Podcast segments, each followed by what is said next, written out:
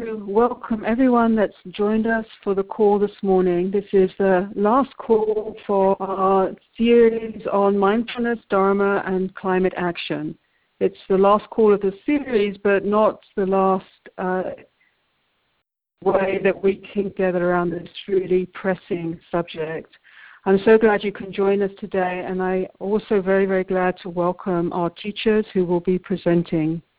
Um, unfortunately, Bhikkhu Bodhi um, has uh, messaged us this morning and said that uh, he was so uh, looking forward to joining us and giving some input, but unfortunately, uh, due to health consideration, he's unable to join us. And um, I really recommend that each of us um, explore the work that Bhikkhu Bodhi has done uh, as a leader uh, for all of us in, in climate action and bringing our attention to the emergency of our situation. But uh, very, very um, glad that we have David Loy and Ayya Santacitta and Ayya Santussika joining us on the call uh, to give some um, guidance and input, and also to our team, Lou and Kristen from One Earth Sangha, Yong and Barry. So without further ado, um, I would like to just uh, hand over to you, Lou, to begin our call. Our focus today is what can we actually do? How can we turn all of these conversations that we've had, all these considerations into action? So, Lou. Thank you, Thanissara, and hello, everyone. such a wonderful topic to um, wrap up this series on. Climate change really is such a big problem that sometimes it feels that we can't make a difference. In fact, social scientists tell us that this sense of hopelessness is one of the top reasons why people don't act at all. But as our conversation last week reminded, we aren't just our small selves in this. We're, we're part of this larger body that's acting. And together we absolutely can make a difference um, in so many different ways on this on this issue. Uh, and I can tell you um, from where I sit, um, change is happening, and we are making a difference. The background paper that we shared uh, for this series uh, includes on pages five and six, and in the appendix, some of the many ways that um, you can get involved, that, that, that people can get involved. Um, I want to mention uh, two quickly without judging them to be better than, than the others, um, but just as examples of, of the change that's happening and, and different ways to get involved. The first is just to uh, really name um, a revolution that's happening right now in our electric power uh, generating systems around the world. Um, as you probably know, uh, the generation of electric power is the number one uh, producer of um, CO2 pollution in the world. Um, but right now there's a revolution going on um, in, in that system, and it's driven to a great degree by a revolution in solar power. Um, as you might know, uh, there's been a 60% reduction in the cost of um, solar panels over the last five years and a 99% reduction in those costs since 1977. And what studies show is that if as few as 5% of households in many utility systems um, in, for example, North America and Europe, were to switch to um, so, uh, solar panels on their roofs, this would create a tipping point that could change our entire utility systems towards renewable energy. The background paper has more details about how going solar can be accomplished, and especially with a focus in North America and um, in Europe, but with resources for other areas, uh, including ways that individuals can join together to make this change happen um, through bulk purchases of, of solar systems um, that can bring costs down even further. Um, you know, kind of like going to Costco um, to, um, to buy solar panels with your neighbors. Um, uh, so solar is a place where every individual action really adds up, and it's a place where there are tipping points that are, are right around the corner.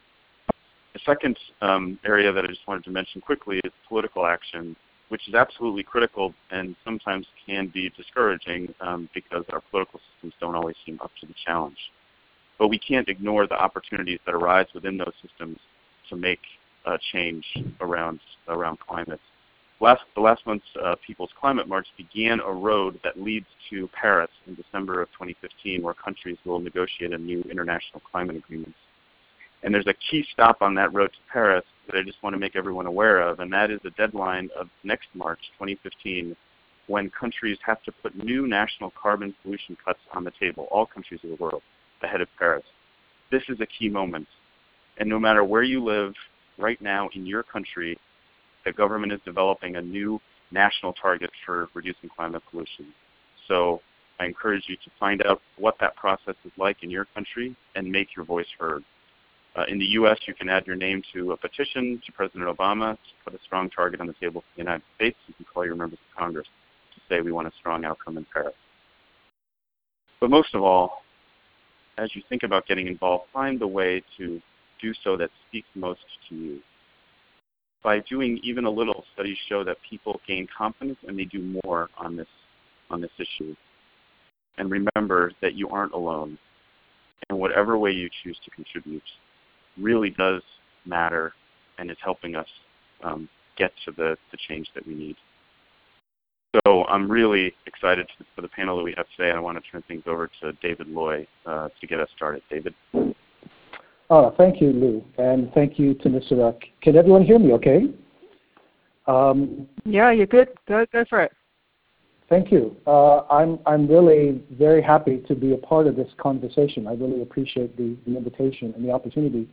Um, listening to the uh, conversations that have happened so far, a number of things have come to mind for me. And one of them in particular that I think I need to begin with is uh, to look at the fact that I think one of the things we're called upon to do now is actually to re-examine our own tradition. Uh, what I mean by that is it's not only an issue of what Buddhism might be able to do to help us understand and respond to, to the climate crisis, but also I think the climate crisis also encourages us, in fact, challenges us to sort of look at our own tradition and what it is within it, certain ambiguities there that I think have sometimes uh, uh, actually haven't encouraged us to take this kind of step. Uh, what am I getting at here? Well, I've been trying to talk about uh, climate and ecological issues for a number of years, as well as more general social concerns. And, and frankly, uh, until quite recently, th- there's been a fair amount of uh, frustration with often indifference and sometimes even resistance within certain parts of the Buddhist community. For example, about five and a half years ago, John Stanley and I co-edited a book, uh, A Buddhist Response to the Climate Emergency, and frankly, the response was rather a thunder of silence. And, and, and I've been struck by that. Why, why hasn't there been a more progressive response on the part of Buddhists generally? And, and thinking about it, looking into it, I could see some ambiguity within the foundation of our tradition that I think we really need to address. Um, when, for example, you look at the um, some of the earlier Asian traditions with the emphasis upon uh, transcending this world, uh, for example, understanding the goal of nibbana or nirvana as not being reborn. Insofar as that becomes the goal, sometimes that's understood as encouraging a kind of indifference to this world, right? This world of samsara uh, is, is sometimes devalued as the place of not only suffering but craving and delusion and often the response of Buddhists has not been to want to engage with it, but to try to transcend it, to try to escape it, try to check out of it. And, and that can be very problematical when we're in a situation such as we are now, where uh, clearly we do need to engage.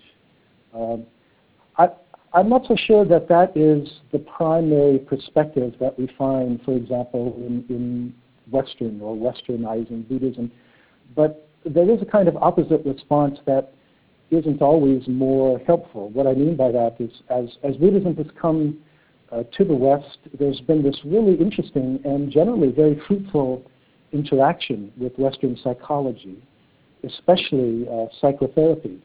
Uh, and as I said, I think there's a lot of very wonderful, important things that have come out of that. But one of the implications uh, that has sometimes gone along with it is, is the sense that my problems are in my head, they have to do with my own uh, mental and emotional life. And if I simply uh, work on that level, then uh, the, the basic problems of my life will be solved. In other words, it, this too doesn't necessarily encourage engagement with society. If the more traditional approach is to understand this world as samsara, something that you want to transcend, a more psychological approach uh, can encourage us to see the solution as simply engaging with our own minds, and as a result of that, then everything will be okay. We will harmonize or fit into the world better. And the danger of this is both of those discourage the kind of engagement with the world that we really need now. Uh, and, and I guess what I'm saying is here, I think we really need to clarify the nature of awakening here and acknowledge that the, the, the fundamental issue isn't so much about escaping this world or fitting into it, but rather realizing uh, how much our experience of the world is, is due to the way that we construct it, due to our delusions, due to our cravings. We have this particular dualistic understanding of, of uh, that makes us feel separate from the world. And in a way, that's the challenge, that we need to overcome this sense of separation. And insofar as Buddhist practice sort of encourage, can encourage us to simply try to transcend the world, it, it can actually encourage us to, to go and to move into the wrong direction. And if we realize that our own personal problem is that my dualistic relationship with the world, the sense that I'm inside my head in some way and the rest of the world is out there, insofar as I need to deconstruct and reconstruct that way of experiencing the world, so uh, the same thing is true collectively. The same thing is true socially. Uh, the, the dukkha that we're talking about with climate change and the ecological crisis generally, and indeed a number of social and economic problems. It's not just something individual, it's something that is institutionalized, and that it requires us to uh, clarify and develop the Buddhist tradition in this way in order to really successfully address those, those concerns. So that's my first comment and first concern is, is this need to sort of clarify exactly what it is that we're doing when we're doing Buddhist practice. Are we trying to transcend the world? Are we trying to just fit into it? Or do we realize that we really need to reconstruct the way we experience it and experience ourselves? Um, and then moving on from there, it, it seems to me that within the Buddhist tradition, we have an, an archetype that speaks exactly to that. In fact, sometimes I wonder if this might actually be the most important thing that Buddhism uh, has to offer to contribute to the kind of situation we are in now. And here I'm referring to something that uh, Jack Kornfield, for example, uh, mentioned in the first conversation, but I think we can say a bit more about it. I'm, I'm referring to the Bodhisattva path. Uh, now, if one looks at the history of the Buddhist tradition, the Bodhisattva path is, has sometimes been understood in a kind of sectarian way as, as part of the Mahayana critique of Theravada. But I really think we need to uh, rise above that and realize that it's rather providing us with a particular orientation that can really help us address the kinds of situations that we find ourselves in now ecologically. Uh, because what is so special about the bodhisattva, of course, is that he or she has a double practice. That is to say, they're not only continuing their own meditations or whatever their contemplative practices may be, but they're also out there engaged in the world. Uh, traditionally, this has often been understood as uh, helping other people wake up, but I think we're, we can see now how the situation we're in is really calling upon us to uh, find ways to address the kind of problems that we're looking at here, especially especially climate change. Uh, just a moment ago, I mentioned that it, this is a double path, but it really seems to me that it's not a double path. It's actually two sides of the of the same path. Because as we begin to wake up, as we begin to, as we say in Zen, let go of ourselves, forget ourselves, uh, open up and realize that we're not separate from the world, just that beginning opening doesn't mean that we automatically eliminate our basic self-centered or self-preoccupied tendencies. Those are still there within us. So how do we how do we address them? Well, that's where the bodhisattva activity comes in. If waking up is realizing that we're not separate from other people, then how do we learn to live in such a way that is actualizing that, that sense of non-separation? And I think that's the bodhisattva path here. This has been well summarized by the uh, uh, Vedanta Nisargadatta, who, who expressed it beautifully when he said, when I look inside and see that I am nothing, that's wisdom. When I look outside and see that I am everything, that's love. Between these two, my life turns. And here we have the two main pillars of, of the Buddhist practice wisdom and compassion. Compassion, the compassion of the bodhisattva who is working in the world to make the world a better place, uh, that is simply actualizing, or that's building upon the the growing wisdom that we're not really separate from it. But there's also something else very special about the, the Bodhisattva that I really think uh, needs to be emphasized here. Um, in my Zen tradition, uh, every day we would recite the, the four Bodhisattva vows, the first of which is uh, sentient beings are numberless, I vow to uh, save them all, or I vow to help them all be liberated or uh, vow that their dukkha may be ended. And this is, this is quite interesting because, needless to say, this is a pretty big project. In fact, so big that it's not as though one can ever expect to fulfill it.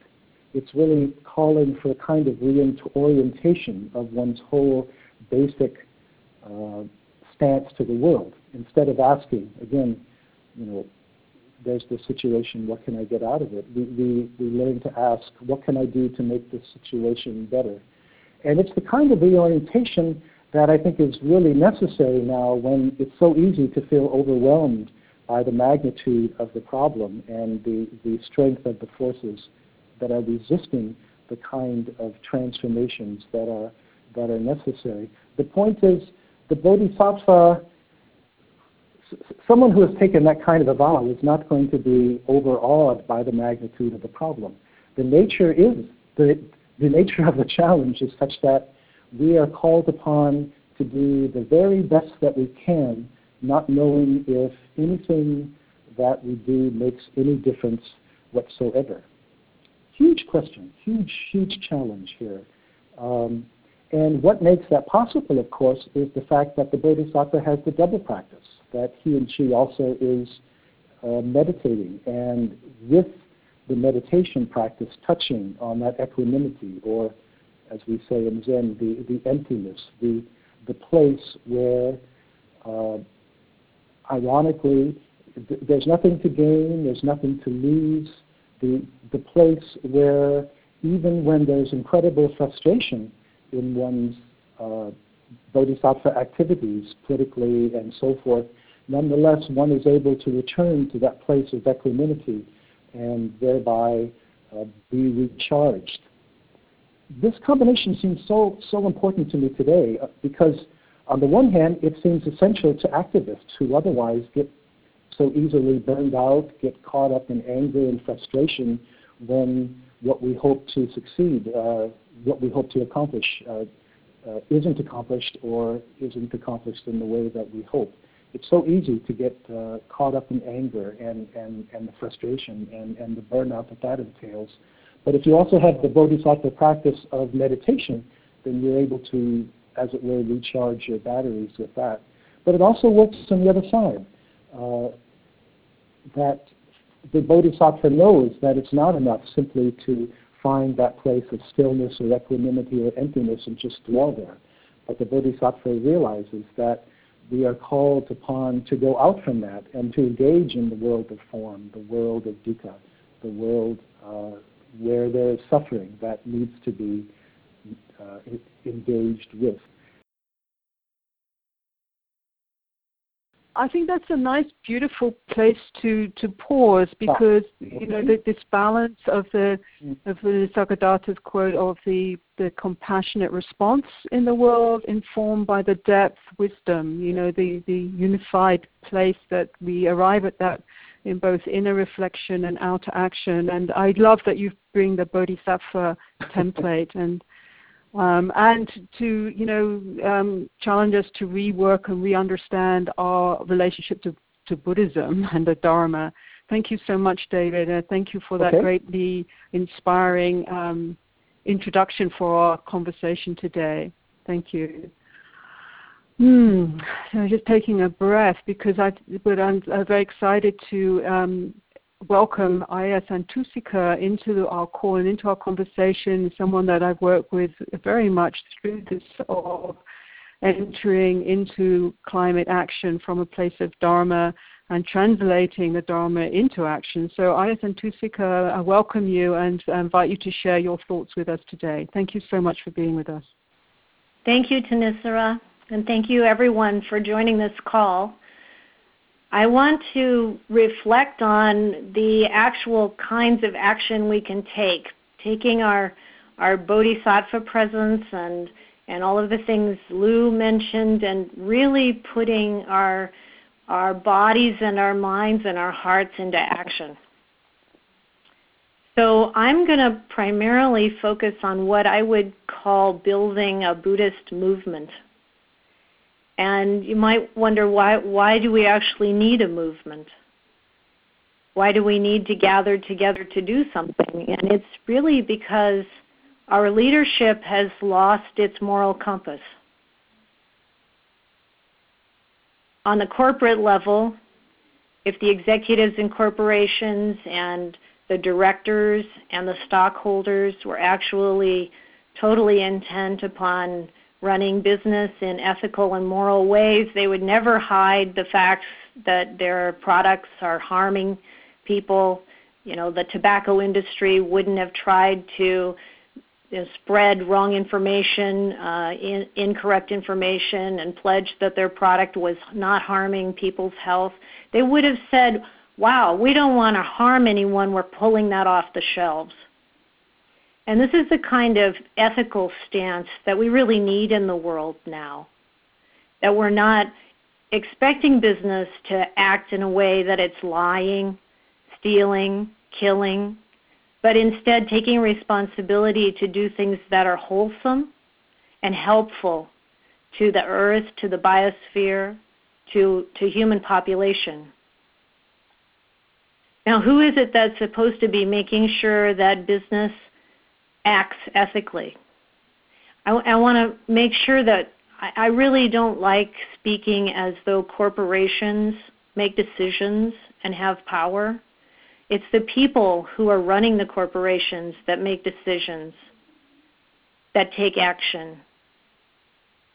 And I think that we need to remember that every decision we make creates karma. And if we really understand karma and take that in, then we don't want to have any investments in fossil fuels. We don't want to be uh, encouraging the use of fossil fuels. We want to try as quickly as we can to move away from them, even though we still have to use them at the moment because we don't have sufficient alternatives. We want to create those alternatives as rapidly as possible. But we really, what we, what we all want is governments that protect the people rather than exploit the people government that keeps business in check when they've lost their moral compass.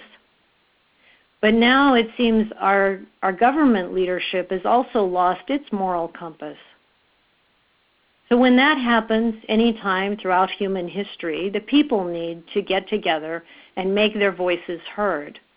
We need to rise up. We need to we need to talk about this openly and band together.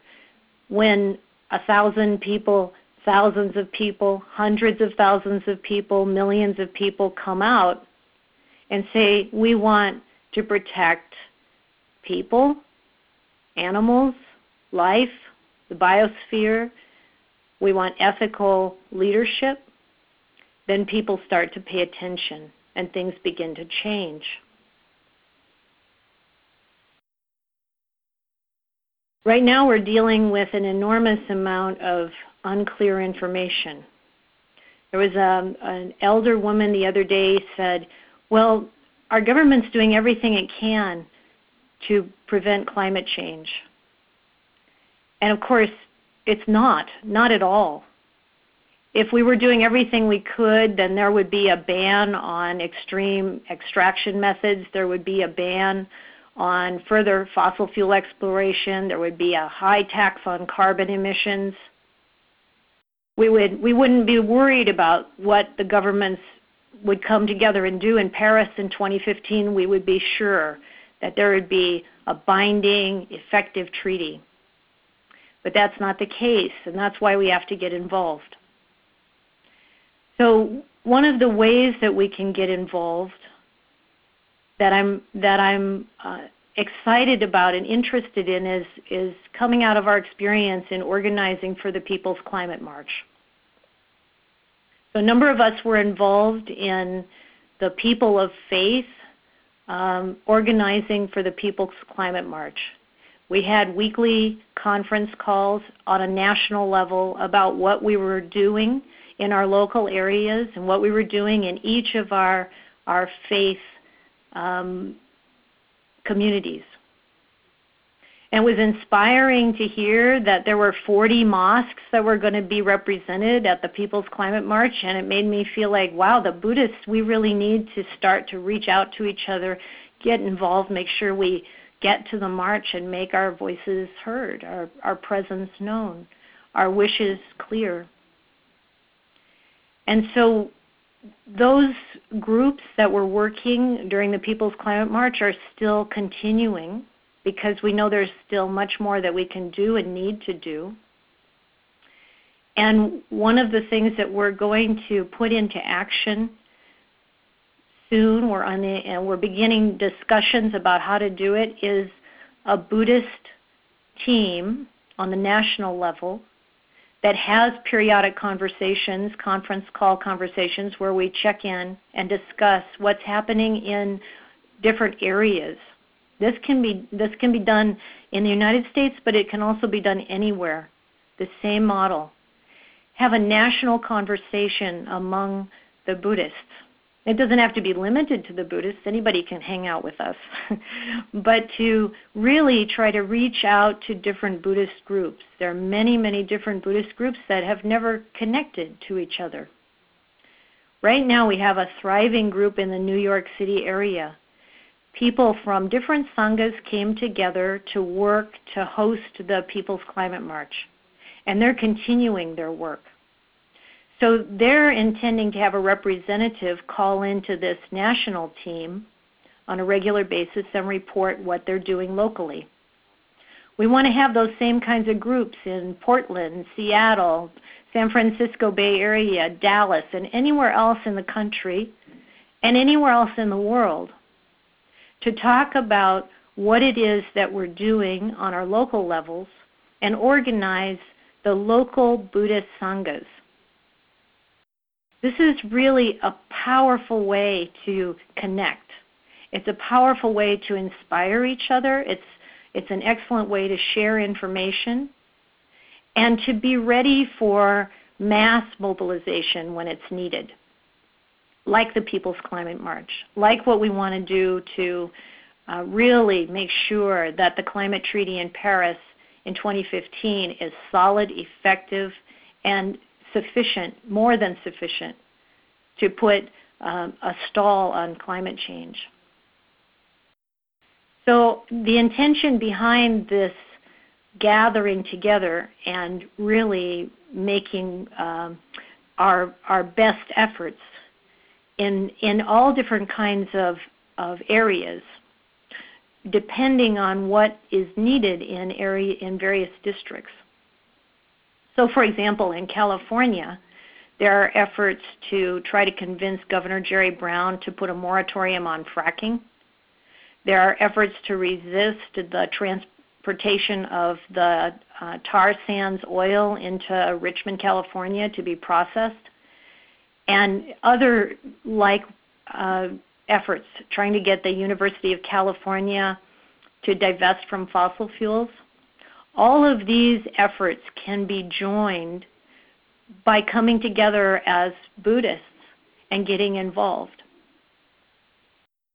So if if you're interested in participating in this, I would invite you to send me an email to Santussika. that's S A N T U S S I K A, at gmail.com. And in the subject line, put Buddhist action. And then we'll add you to a mailing list and get you involved. And we can help each other with with outreach and we can also we'll be we'll be connecting with the larger movement through the people of faith, connecting with what's happening with other faith based groups, and also with the general activist hub. So we still have a, a web page on the People's Climate March hub, and we are now going to have a Buddhist page on the um, the hub for our voices. So this is an effort coming through Green Faith, which was organizing the people of faith for the People's Climate March. Our Voices is um, an organizing group with the goal for millions of people of faith and moral belief to sign on and pray in their own tradition for the Paris 2015 UN Climate Summit to succeed where all past talks have failed. By signing on, we are expressing our love and concern for all our children, for vulnerable people, and our precious planet. So, this effort is focused on three things really spreading awareness of what spiritual groups are doing, helping spiritual groups with their own call to action and outreach, and organizing days of prayer and action. One that's coming up is a vigil on December 7th using solar lamps instead of candles to that's called the light for Lima. It'll be in the midst of the conference in Lima.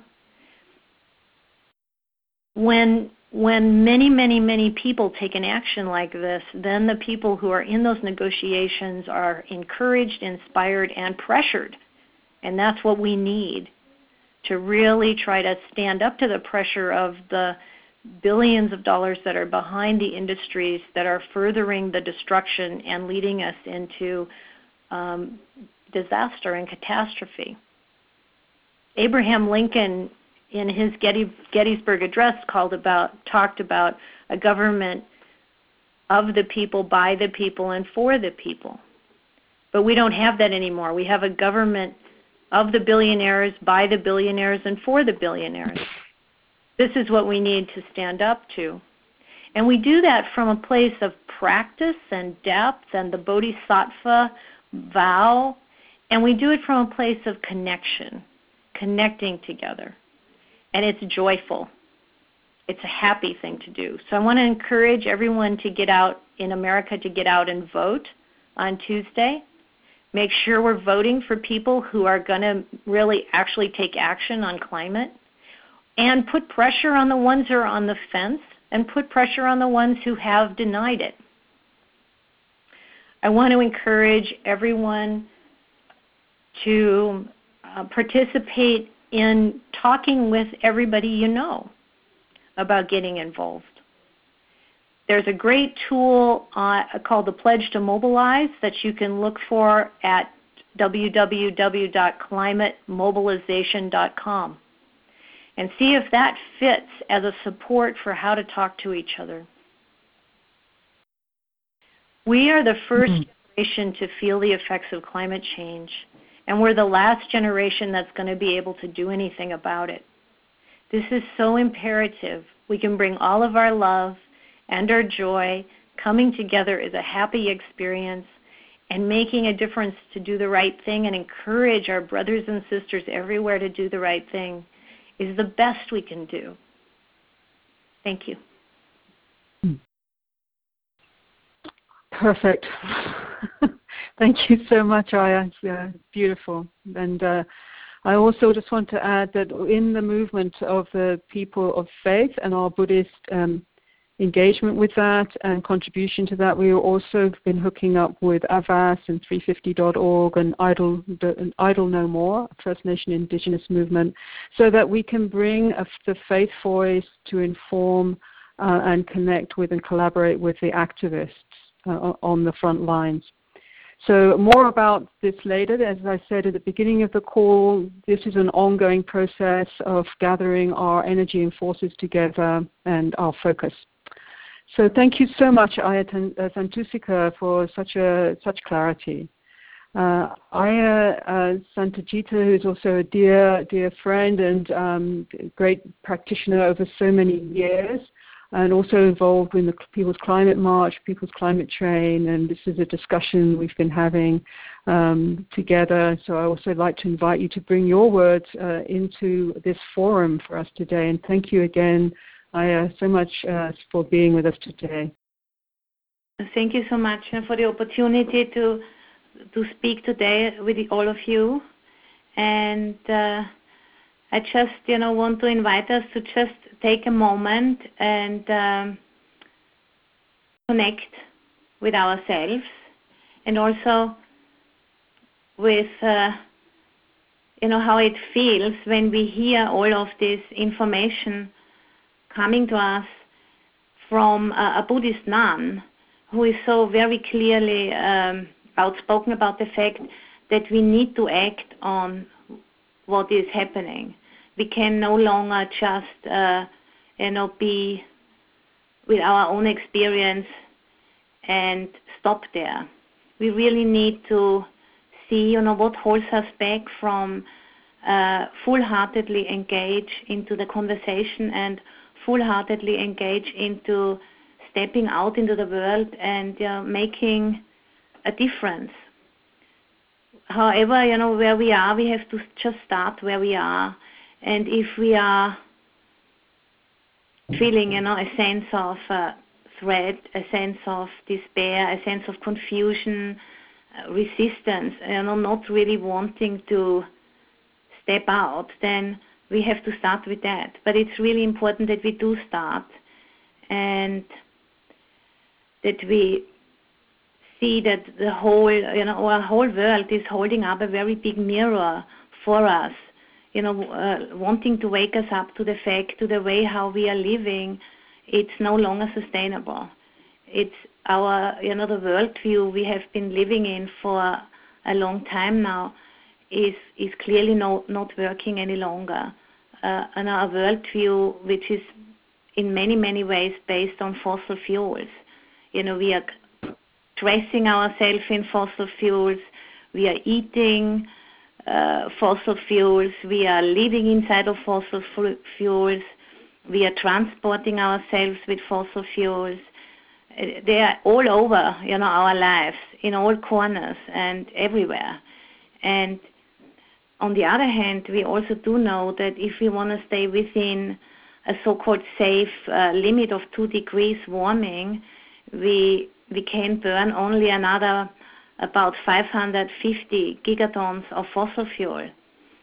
And our industries have, until today, have kind of identified about 2,800 gigatons of fossil fuels, and that's about five times as much as we can burn if we don't want to go over those two degrees of warming.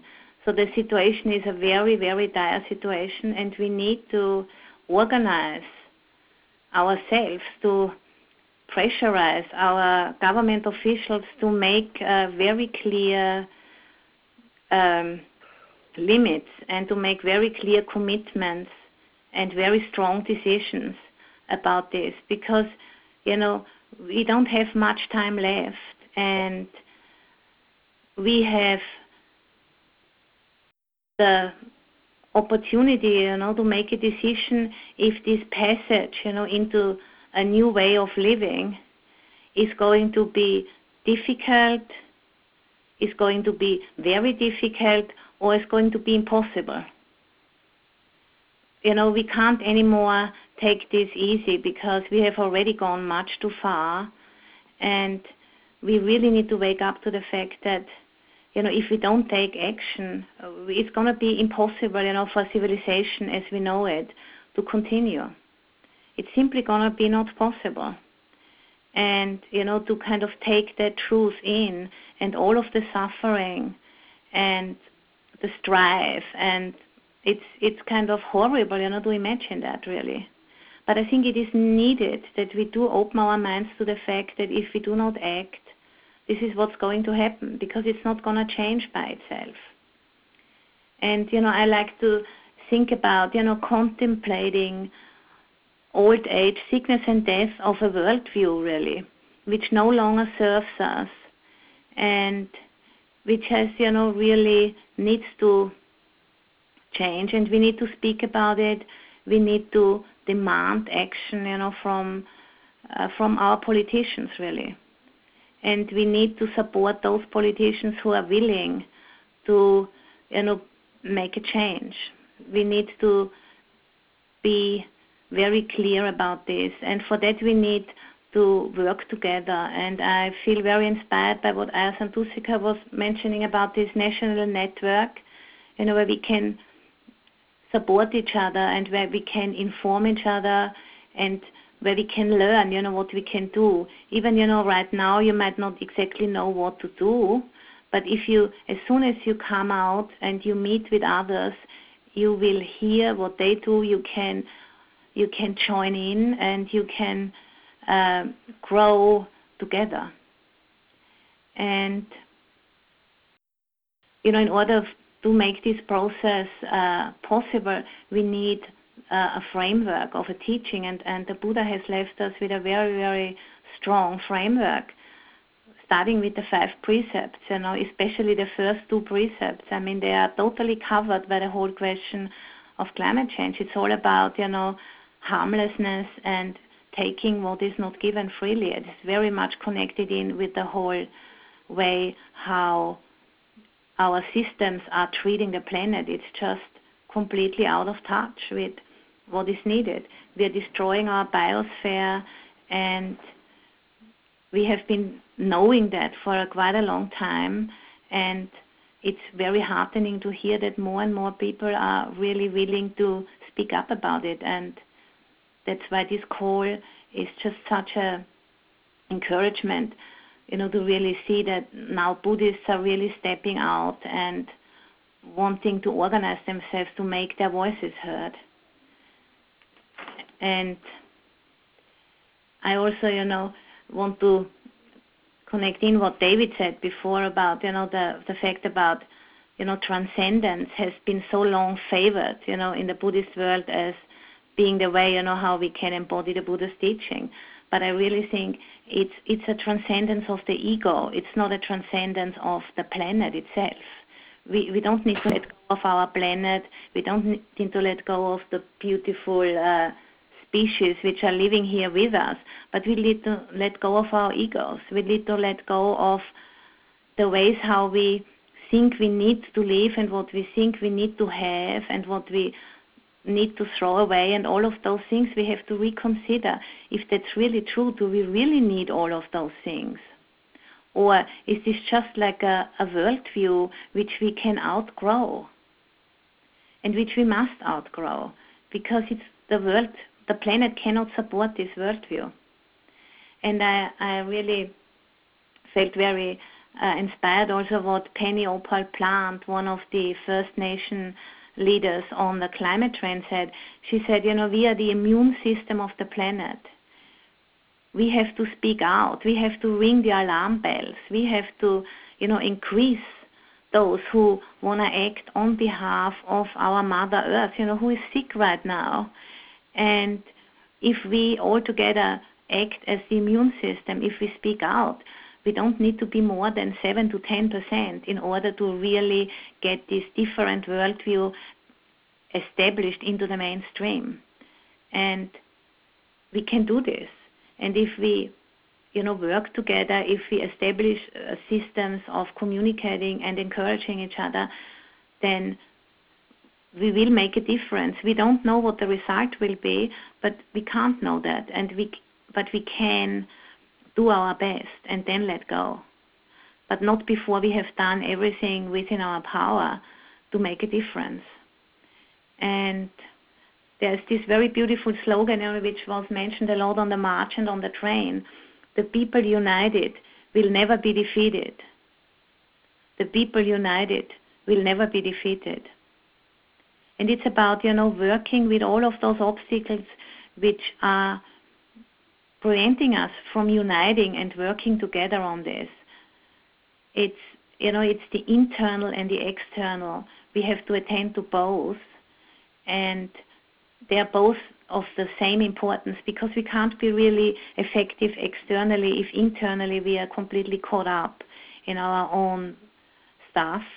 But we also can't wait forever, you know, to step out, to do something, to say something, and to act, because we have to remember what the Buddha, you know, was doing in the night of his enlightenment. He was sitting under the Bodhi tree, and he was touching the earth, and he was calling the earth to witness because we belong here, and simply because we are here, we have the authority to speak on behalf of the earth. And in order to do that in a skillful way, we can remember also the fearlessness mudra, you know, which the Buddha has been using in his way of teaching people and encouraging people, you know, to have the courage to act on what they value, act on what they care for, what they want to protect. Those two mudras, they can really help us, you know, to stay on the path, touching the earth and the fearlessness mudra. Both of those mudras can help me personally, you know, to stay present with my own experience and to have the courage to step out and say, yes, you know, I want to practice, I want to be fully here and embody the truth as long as I can. And I want to end with this and encourage you all to connect in with each other and live the Buddha's teaching fully.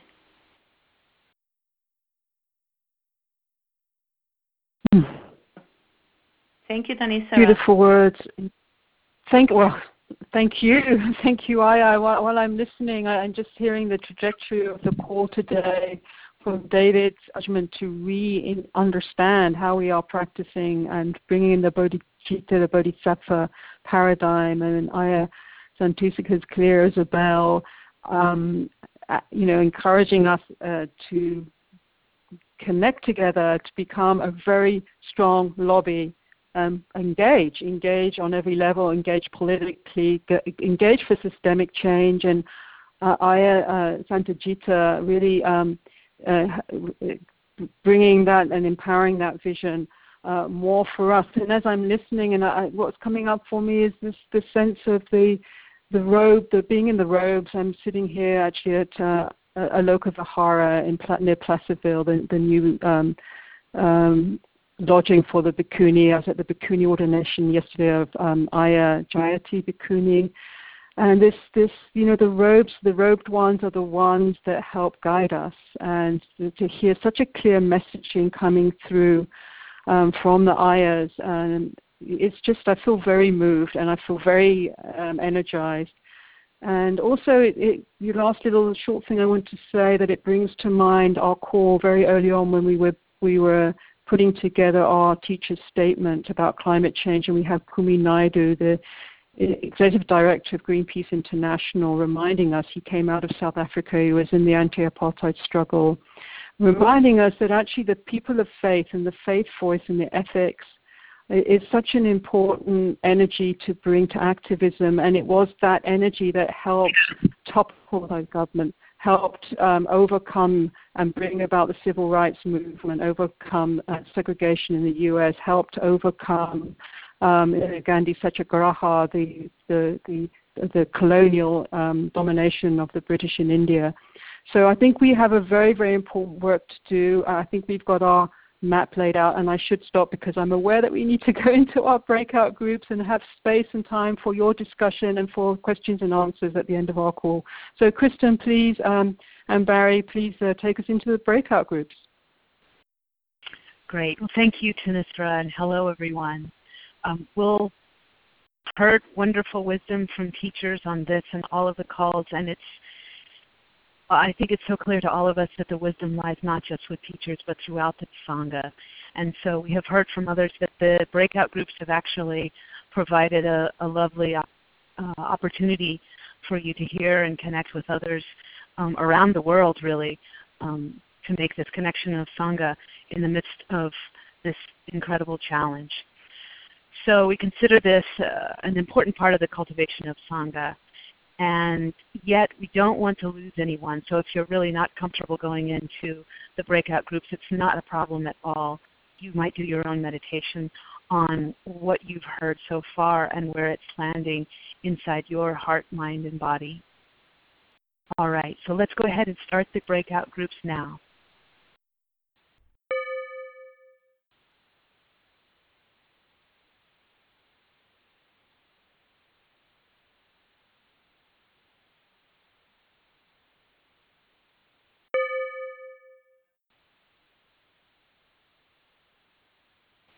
Okay, welcome back, everyone.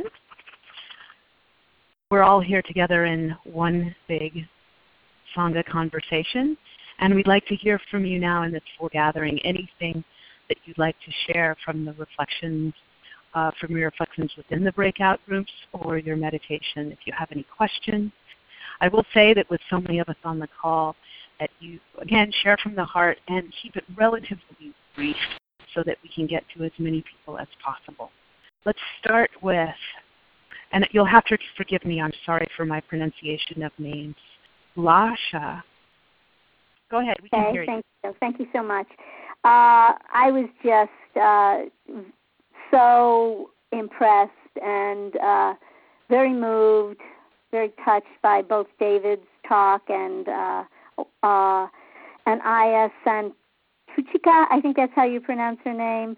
Um, I, I just thought it was, uh, you know, just a lot of David's talk incredible in terms of uh, looking at our own tradition and uh, really going deep with it and you know and and the way we really can be bodhisattvas. And and then the uh, dynamism of Ayya Santuchika's talk all the options and possibilities she put forth are just incredible resources Yet, so many of the things that she talked about today, I had no way of getting that information down. There was so much, which I'd really like. Like even the email to her.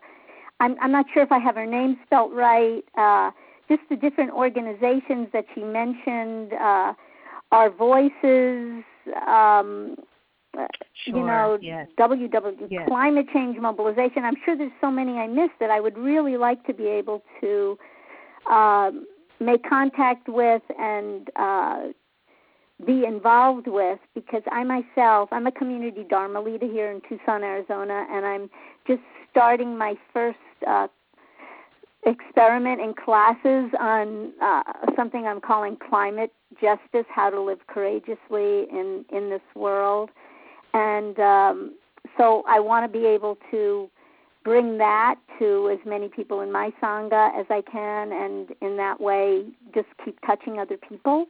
So, any answers about how I get yeah. that information? You bet, and I I completely hear you, and and thank you for your leadership.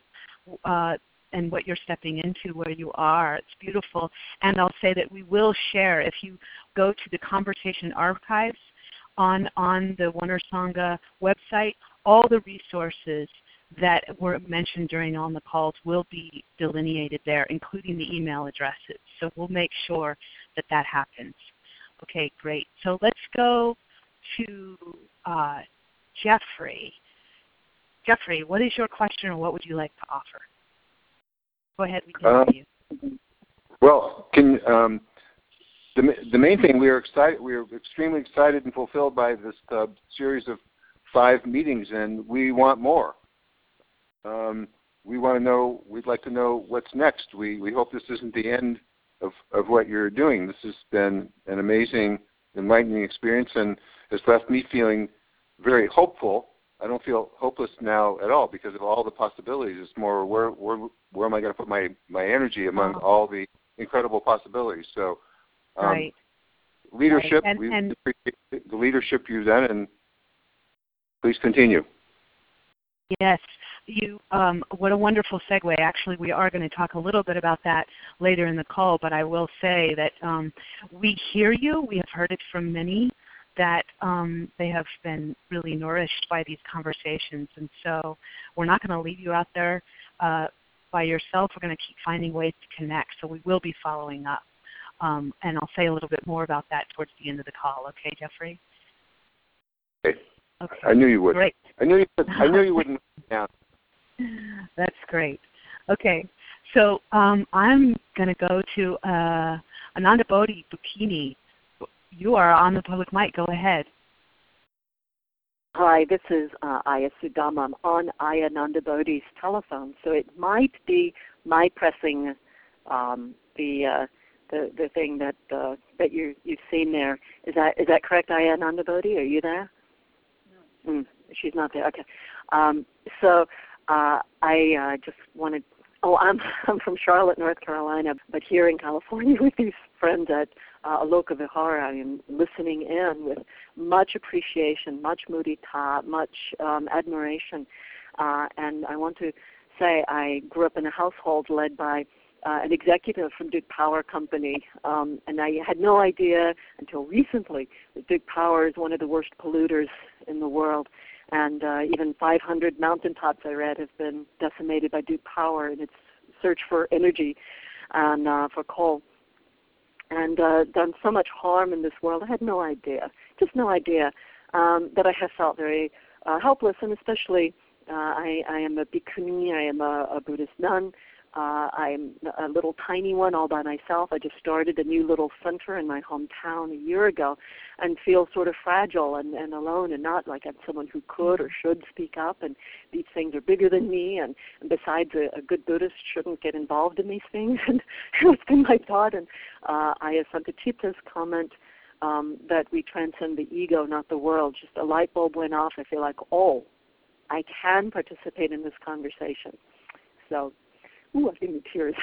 so, um, just recently, I uh, got the paperwork from my city, Charlotte, North Carolina, to start a neighborhood group. My my neighborhood does not actively have a group, and so I'm seeing possibilities. Uh, my the wheels are turning as I've been listening, and um, I'm very interested in this and will pursue. And I also registered to vote like within about 48 hours, just in time to register. I'm going to vote for the first time in years. I'll, I'll get back to Charlotte just in time to do that. I was determined to vote in this election. Uh, thank you well, so much. thank you. Yeah, and thank you for the leadership again that you are that you are stepping into, and so glad these calls have have served. Um, I'm wondering if any of the three teachers would like to comment on uh, on what was just offered.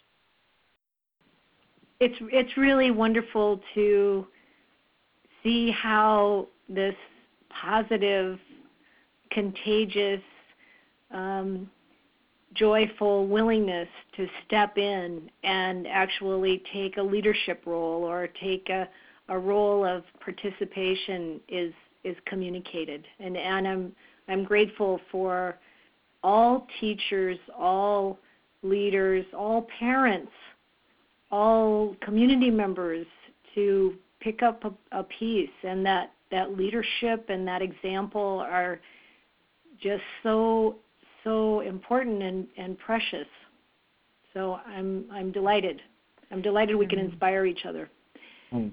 Also, I wanted to just, I'm Ayya Santacitta, just say, Ayya Sudhamma, who is just sitting actually in the same house as me, Aloka Vihara, just in another room. Just thank you so much, you know, for your response. It's very, very heartening for me that to be heard, you know, and and that you really feel called also to join the movement. Wonderful. Thank you. Thank you so much. Yes. Thank you. I feel I feel really inspired by the fact that other people are so inspired, and I guess that's the way it works. Is we inspire each other, and and the kind of energy and love and concern is contagious. So thank you all. Wow, beautiful. All right, we have time for just one more.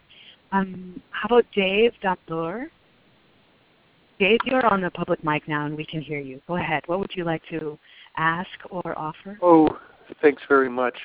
Uh, what I'd like to offer is the, um, the realization that I've had that it's uh, there is not so much there is not a tension between contemplation and action, but a vital interplay that uh, we can hold both of those. And uh, something else that came out in the breakout group was uh, another person's observation that it's important for each of us to follow his or her own energy and interest and motivation and to take action um, however led uh, in whatever circumstances. I'd also like to bring to people's attention the Planetary Collective's um, film that's coming out in the spring called Planetary and urge everyone to get more information about it. The trailer is available on Planetary Collective's uh, website, and I hope um, it's as inspiring to everyone as it has been to me. Look for it in the spring. Thank you. Well. Mm. All right, sure. And th- uh, thank you because I have seen a preview of Planetary myself, and I'm super excited about it. So thanks for getting that in here. Um, we have we actually have time for one more. So Jenny Wilkes, Jenny uh, in the UK, you're on the public mic, and we can hear you. There might be a little background noise. So. Are you sure? All right. Yeah. No, but I'll say something. Oh. Hi, um, Thanissara and everybody. Um, we're sitting in Totnes in England in our sitting group. We meet every Sunday, and so we've been following these talks together. Oh. So I'm actually going to pass over to John, who wants to say something in response. But yeah, thank you for the call for this webinar. Yeah, I just wanted to say how, how impressed I've been, and uh, I think things that other people have said about feeling moved and feeling inspired I think that's the general mood of our group here. Um, I think also hearing the word joy for me personally was very important because it, it is such a huge and frightening subject and, and prospect to take in that and I think unless we can hold on to something positive and joyful, it's going to be very difficult to, to keep going and keep acting and keep communicating. So I guess personally speaking, I'm, I'm trying to see how I can find a place for that joy within within the Buddhist practice generally, and within this approach to, to climate change. And any offers on that or any comments would be would be appreciated. But thank you very much on behalf of the group here.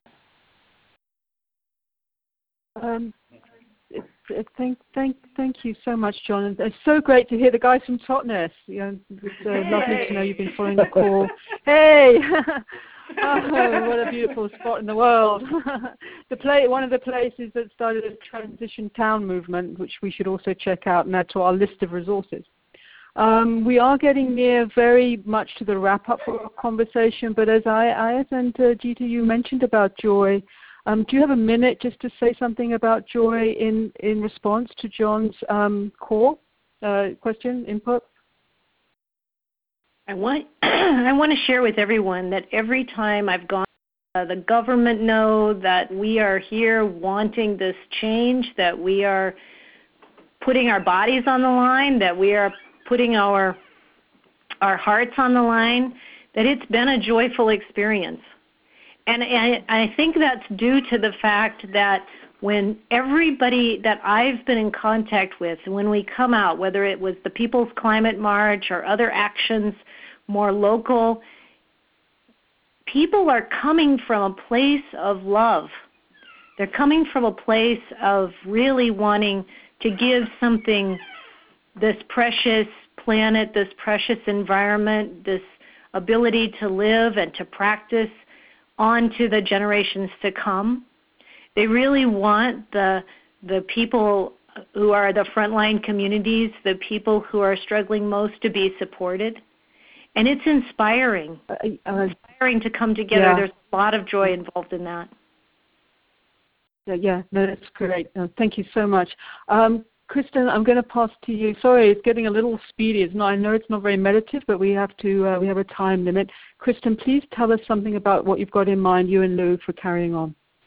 Yes. Um, it's so wonderful to be carrying this energy forward, and I can just feel everyone wanting to bring that energy into what is next. And I will say that as co-founders of One Earth Sangha, I know I can speak for Lou and myself in saying that we sincerely thank each of you for joining these calls, whether this is your first call, your fifth, somewhere in between, or if you're just listening to the recordings afterwards. Your presence is deeply nourishing to all of us and to all who are coming together in service of the continuance of life. So thank you. And as I was saying earlier, we have heard from many of you that you have felt helped, encouraged, supported, um, and inspired by these calls and would like to retain that live connection in some way. So I'll just say we are exploring the possibility of monthly calls to keep our community connected and to share leadership around the, the globe and let us offer into a collective space what we can do, very much as was mentioned by the teachers earlier in the call. So we will be emailing you with information as that becomes available and when we know more. But stay tuned, we will continue. Go ahead, Thanissara. Thank, thank you. And um, uh, just taking a final breath, um, Ayyas, would you uh, please share the blessings and the good energy from from our series and from our call as we as we go into finishing our conversation today. So could all of you just, you know, focus on your wish, you know, to make a difference and we're to share a Buddhist blessing to keep us all connected and to keep us all encouraged and positive in this time of great challenge, you know, to step out and act for the benefit of all sentient beings. May you have every good blessing. May all the devas protect you. By the power of all the Buddhas, may you ever be well.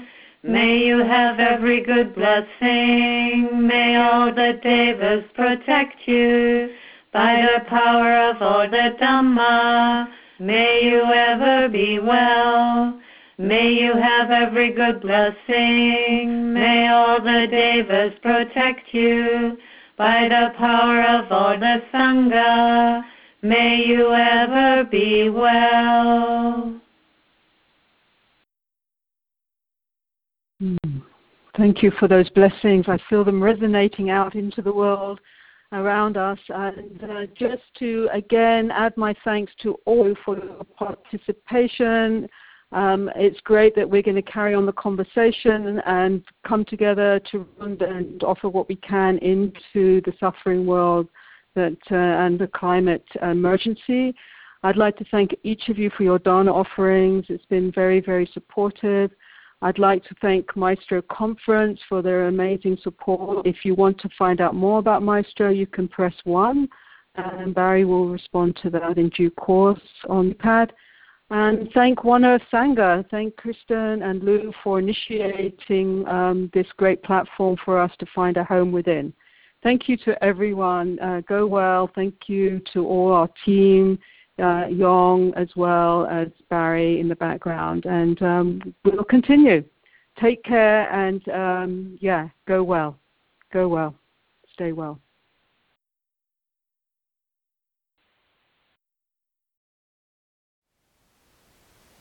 Thank you for listening. To learn how you can support the teachers and Dharma Seed, please visit dharmaseed.org slash donate.